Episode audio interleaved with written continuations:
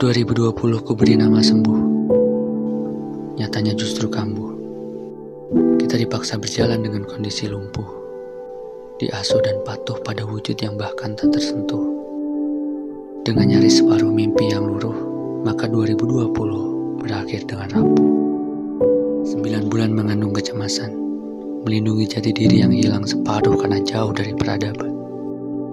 Lahirlah 2021 yang diberi nama tumbuh dengan harap jauh dari rusuh dan jatuh.